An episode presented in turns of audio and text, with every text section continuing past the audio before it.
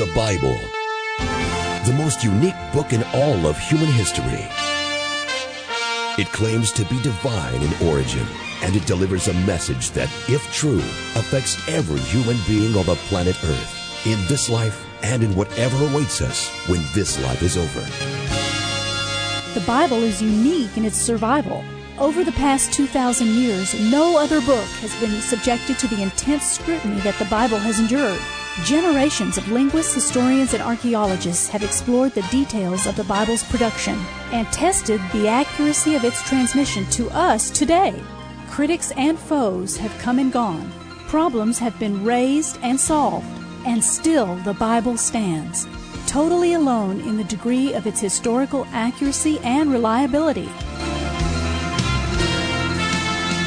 The Bible is also unique in foretelling future events. The Old Testament alone contains over 2,000 specific predictions about people, cities, nations, and empires. Predictions made hundreds of years before being perfectly fulfilled in history.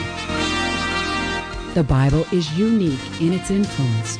It's been called the fountainhead of Western civilization and is by far the most quoted text in America's founding documents. Millions of men, women, and children from every station and walk of life have felt the liberating, redeeming power of this book of books, and their changed lives have changed the world and the course of history. The Bible Live with Soapy Dollar is your opportunity to hear this unique book, the entire Bible, every year. Now, here's the host of the Bible Live, Soapy Dollar. All right, we are here ready to begin another edition of the Bible Live broadcast. Thank you for joining us each and every evening as we make our way together through the book of books, God's very word, the Bible.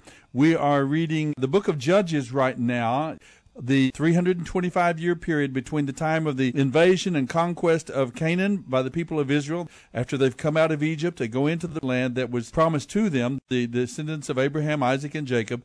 They come into the land somewhere around 1400 years before Christ. There's 25 years of battle and then there's about 325 years of the judges. This is a time when a leader rises up from among the people to protect them and guide them as they respond to the oppression, to the attacks of their enemies, both domestic and foreign. We are following the experiences of these men and women, one woman, 11 men. We've come now to the last of the 12 judges. His name is Samson. He's a man of tremendous potential for what he could do and yet he's a man of great disappointment in many ways. We began his story Thursday evening. We saw his birth, his family background, and we've seen early on his bent to not obeying God in the little things of life. We'll talk a little bit more about it before we start our reading in the book of Judges, chapters 14 through 18. Right now, let's go to Psalm 50. What is the difference between true faith and false faith? Tonight on the Bible Live. Psalm 50. The mighty God, the Lord, has spoken. He has summoned all humanity from east to west. From Mount Zion, the perfection of beauty, God shines in glorious radiance. Our God approaches with the noise of thunder. Fire devours everything in his way, and a great storm rages around him. Heaven and earth will be his witness as he judges his people. Bring my faithful people to me, those who made a covenant with me by giving sacrifices. Then let the heavens proclaim his justice, for God himself will be the judge. O my people, listen as I speak. Here are my charges against you, O Israel. I am God, your God. I have no complaint about your sacrifices or the burnt offerings you constantly bring to my altar. But I want no more bulls from your barns. I want no more goats from your pens. For all the animals of the forest are mine, and I own the cattle on a thousand hills. Every bird of the mountains and all the animals of the field belong to me. If I were hungry, I would not mention it to you, for all the world is mine and everything in it. I don't need the bulls you sacrifice. I don't need the blood of goats. What I want instead is your true thanks to God. I want you to fulfill your vows to the Most High. Trust me in your times of trouble, and I will rescue you, and you will give me glory. But God says to the wicked, Recite my laws no longer, and don't pretend that you obey me. For you refuse my discipline and treat my laws like trash. When you see a thief, you help him, and you spend your time with adulterers. Your mouths are filled with wickedness, and your tongues are full of lies. You sit around and slander a brother, your own mother's son. While you did all this, I remained silent, and you thought I didn't care. But now I will rebuke you, listing all my charges against you. Repent, all of you who ignore me, or I will tear you apart, and no one will help you. But giving thanks is a sacrifice that truly honors me. If you keep to my path, I will reveal to you the salvation of God. End of reading Psalm 50.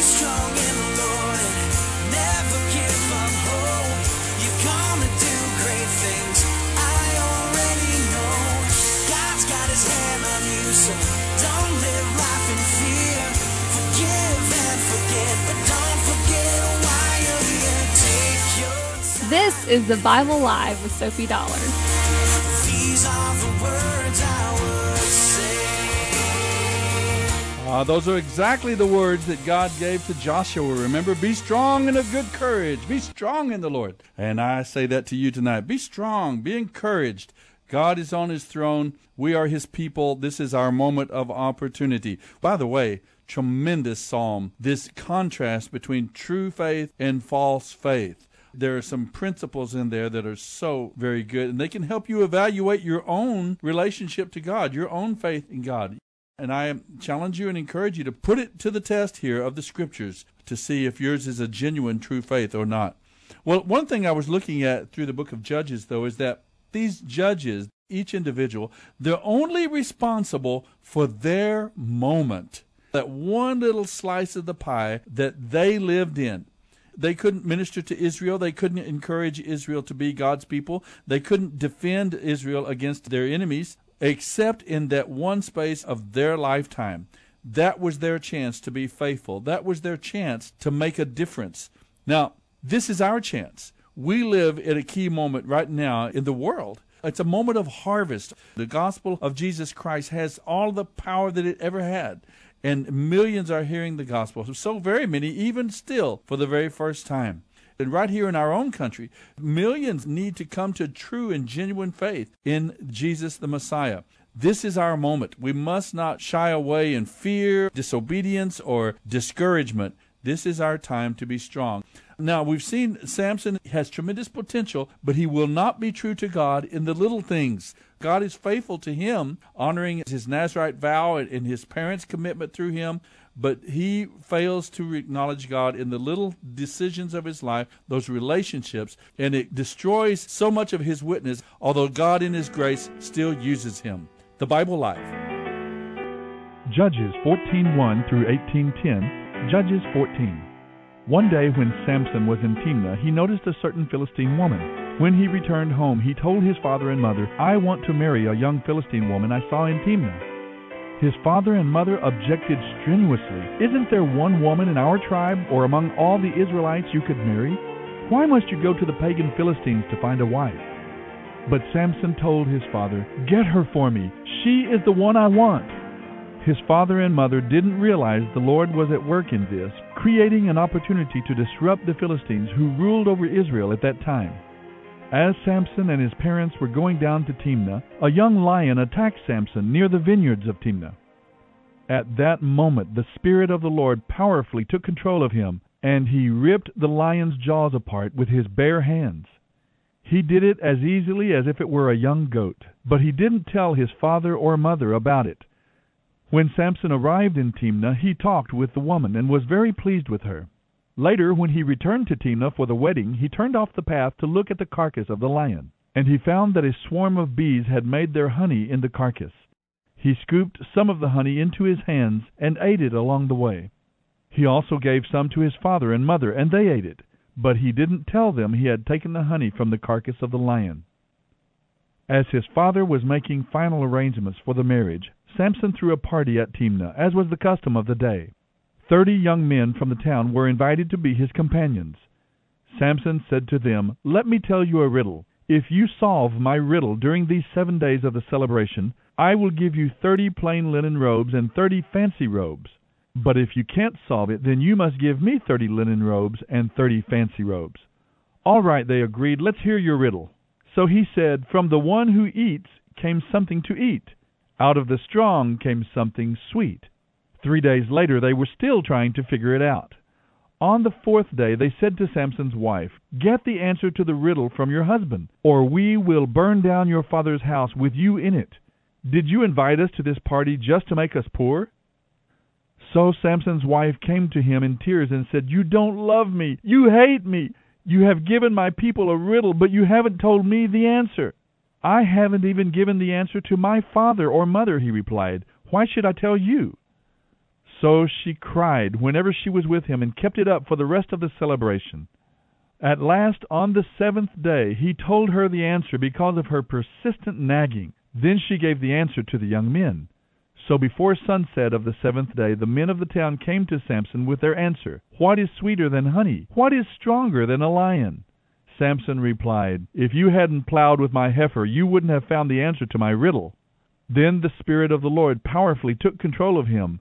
He went down to the town of Ashkelon, killed thirty men, took their belongings, and gave their clothing to the men who had answered his riddle. But Samson was furious about what had happened, and he went back home to live with his father and mother. So his wife was given in marriage to the man who had been Samson's best man at the wedding. You're listening to the Bible Live with Soapy Dollar. Judges 15. Later on, during the wheat harvest, Samson took a young goat as a present to his wife. He intended to sleep with her, but her father wouldn't let him in. I really thought you hated her, her father explained. So I gave her in marriage to your best man. But look, her sister is more beautiful than she is. Marry her instead. Samson said, This time I cannot be blamed for everything I am going to do to you Philistines. Then he went out and caught three hundred foxes. He tied their tails together in pairs, and he fastened a torch to each pair of tails. Then he lit the torches and let the foxes run through the fields of the Philistines. He burned all their grain to the ground, including the grain still in piles and all that had been bundled. He also destroyed their grapevines and olive trees. Who did this? the Philistines demanded. Samson, was the reply, because his father in law from Timnah gave Samson's wife to be married to his best man. So the Philistines went and got the woman and her father and burned them to death. Because you did this, Samson vowed, I will take my revenge on you, and I won't stop until I am satisfied. So he attacked the Philistines with great fury and killed many of them. Then he went to live in a cave in the rock of Etam. The Philistines retaliated by setting up camp in Judah and raiding the town of Lehi. The men of Judah asked the Philistines, Why have you attacked us? The Philistines replied, We've come to capture Samson. We have come to pay him back for what he did to us. So three thousand men of Judah went down to get Samson at the cave in the rock of Etam. They said to Samson, Don't you realize the Philistines rule over us? What are you doing to us?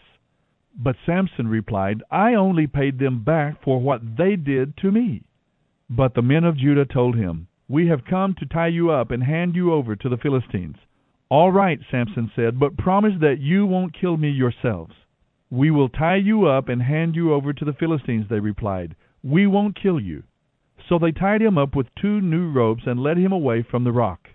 As Samson arrived at Lehi, the Philistines came shouting in triumph, but the Spirit of the Lord powerfully took control of Samson, and he snapped the ropes on his arms as if they were burnt strands of flax, and they fell from his wrists.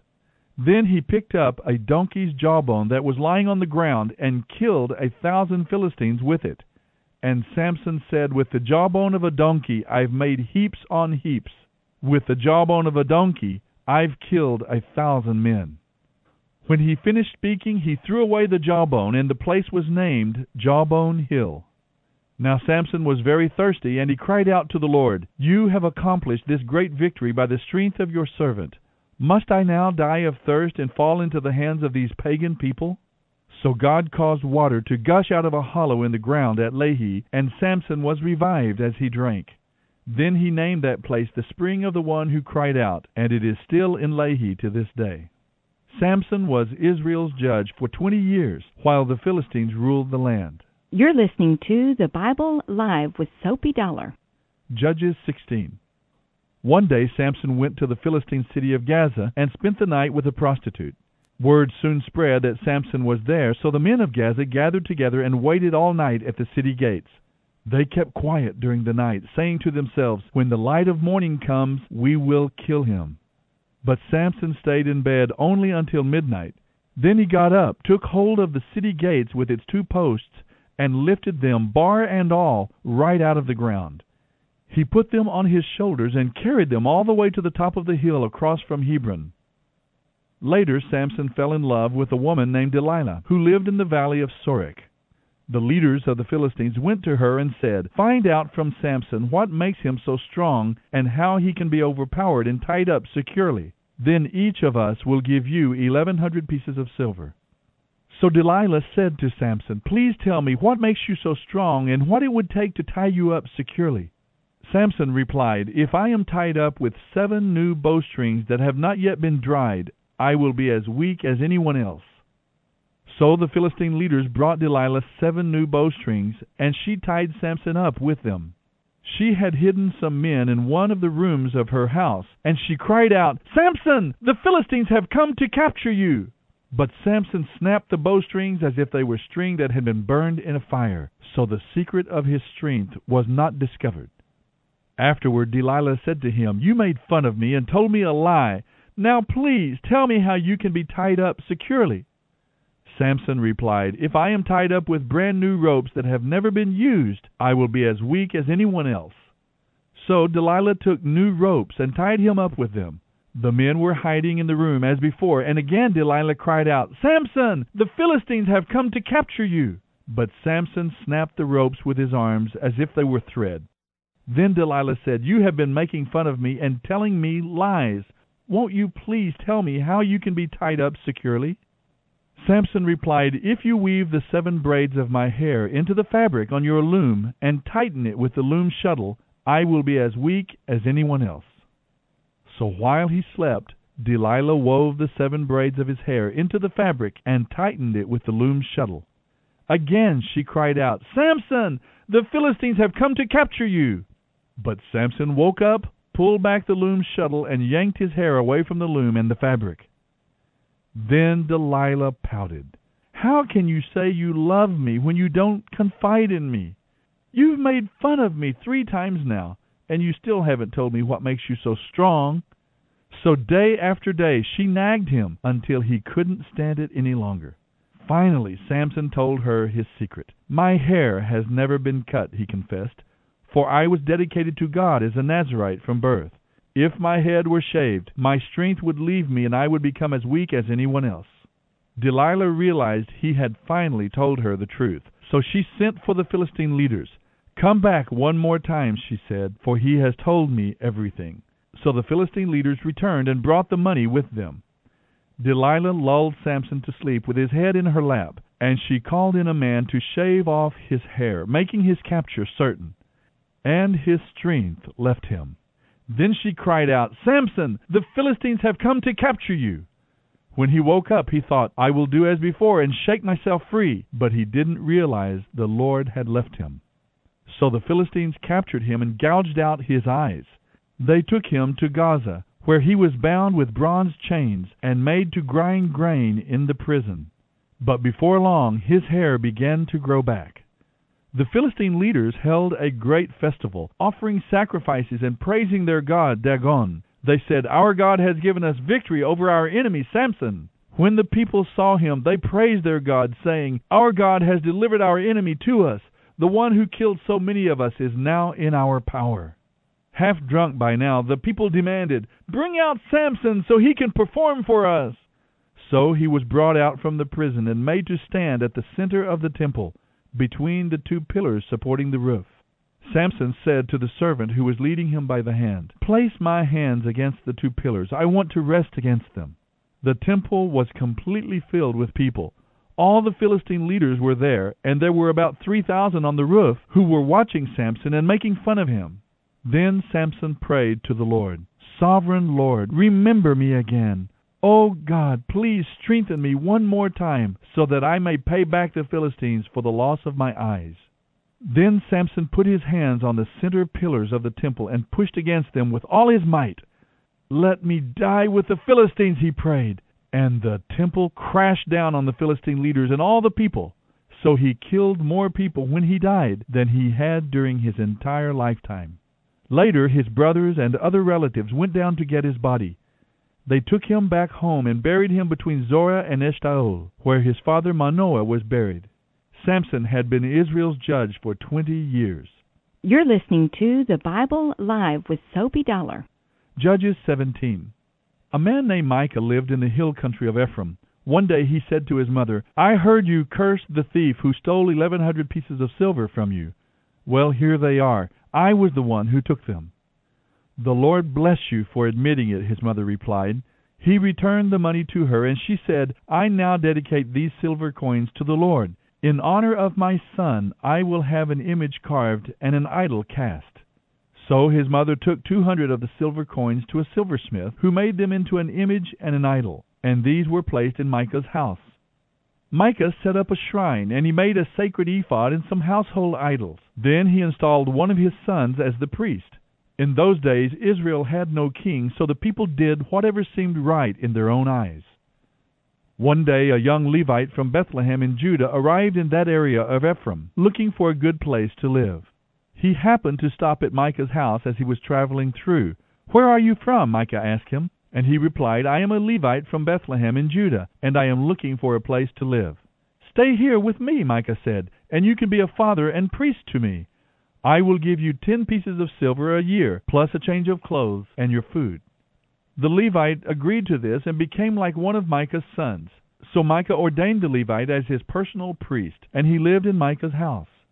I know the Lord will bless me now, Micah said, because I have a Levite serving as my priest. Judges 18.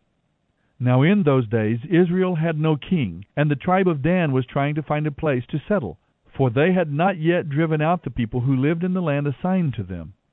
So the men of Dan chose five warriors from among their clans, who lived in the towns of Zorah and Eshtaol, to scout out a land for them to settle in. When these warriors arrived in the hill country of Ephraim, they came to Micah's home and spent the night there. Noticing the young Levite's accent, they took him aside and asked him, Who brought you here, and what are you doing? Why are you here? He told them about his agreement with Micah, and that he was Micah's personal priest. Then they said, Ask God whether or not our journey will be successful. Go in peace, the priest replied, for the Lord will go ahead of you on your journey. So the five men went on to the town of Laish, where they noticed the people living carefree lives, like the Sidonians. They were peaceful and secure. The people were also wealthy because their land was very fertile, and they lived a great distance from Sidon and had no allies nearby. When the men returned to Zorah and Eshtaol, their relatives asked them, What did you find? The men replied, Let's attack. We have seen the land, and it is very good. You should not hesitate to go and take possession of it. When you get there, you will find the people living carefree lives. God has given us a spacious and fertile land, lacking in nothing. End of reading Judges 14:1 through 18:10. There is hope for every man, a solid place where we can stand in this dry and weary land. There is hope for every man. There is love that never dies. There is peace in troubled times when we help them understand Jesus is hope for You're listening to The Bible Live with Soapy Dollar. The life and times of Samson, the 12th of the 12 judges listed for us in the book of the Judges. We see pride rising up in Samson when he has this experience of going to battle, killing a thousand Philistines with the jawbone of the donkey. He says, With the jawbone of a donkey, I've piled them in heaps. With the jawbone of a donkey, I've killed a thousand men. It sounds boastful, like he might have forgotten the source of his strength and that God was using him, had called him, had privileged him to exercise a great ministry in his time on behalf of his people, on behalf of the kingdom of God. Now, later on, he cries out to the Lord, but even his cry out to the Lord seems almost prideful. He says, You have accomplished this great victory by the strength of your servant. Then he goes on to say, Must I now die of thirst and fall into the hands of these pagans? Now, God, in His grace and His mercy, causes water to gush out of the hollow in the ground, and Samson is revised. Remarkable potential, no doubt about it. The man had more possibility, more potential than perhaps anyone we know. Tremendous gift given to him, but it seems to be wasted. Is it a matter of the little things that he wasn't faithful? Was it his pride? His strength was supernatural. All the movies that come out about Samson picture him as being very muscular and big and greased up, but his strength wasn't from pumping iron down at Gold's Gym. He might have been a skinny, scrawny guy for all we know. His strength was supernatural. And it does go right along hand in hand with Psalm 50 that we read tonight. He didn't honor and obey his parents. That's one clear commandment from God's word. He disobeyed clearly the command for the people of Israel not to compromise their faith and their integrity as the people of God by intermarrying with pagan women who did not love God. This is a tremendous way to dilute the faith of God's people get us into relationships, committed relationships with those who don't share that love for, that devotion to the true and living God. The last chapter that we read tonight is about the tribe of Dan. Samson is also from the tribe of Dan, and it's about how far they have fallen from the ideal. So much could be said about this man named Samson. We could discuss his seeming lack of intelligence. Did he ever learn? Such terrible choices he made. But I think I'd like to end it on a positive note. In spite of Samson's past, God still answered his prayer and destroyed the pagan temple and delivered the people of Israel from the oppressive Philistines in this moment. God still loved Samson. He was willing to hear his prayer of confession, repentance, and he was willing to use Samson this final time. One of the effects of sin in our lives is to keep us from feeling like praying. But perfect moral behavior is not a condition for prayer. Don't let feelings of guilt over sin keep you from the only means of restoration. No matter how long you've been away from God, He is ready to hear you and to restore you to a right relationship with Him. Every situation can be salvaged if you're willing to turn to the Lord. The Bible Live with Soapy Dollar. Soapy reads from the New Living Translation by Tyndale House Publishers. The Bible Live is dedicated to helping promote spiritual revival across America, and your prayers and financial support are needed. Please mail your tax deductible gift to the Bible Live Post Office Box 18888. That's the Bible Live P.O. Box 18888, San Antonio, Texas 78218. You may also make credit card donations at the ministry website, thebiblelive.com. Now, don't forget, join us each weekday for the Bible Live with Soapy Dollar. Start today, and in one year's time, we will read and respond together to the entire Bible. Let the most important word you hear each day be God's Word.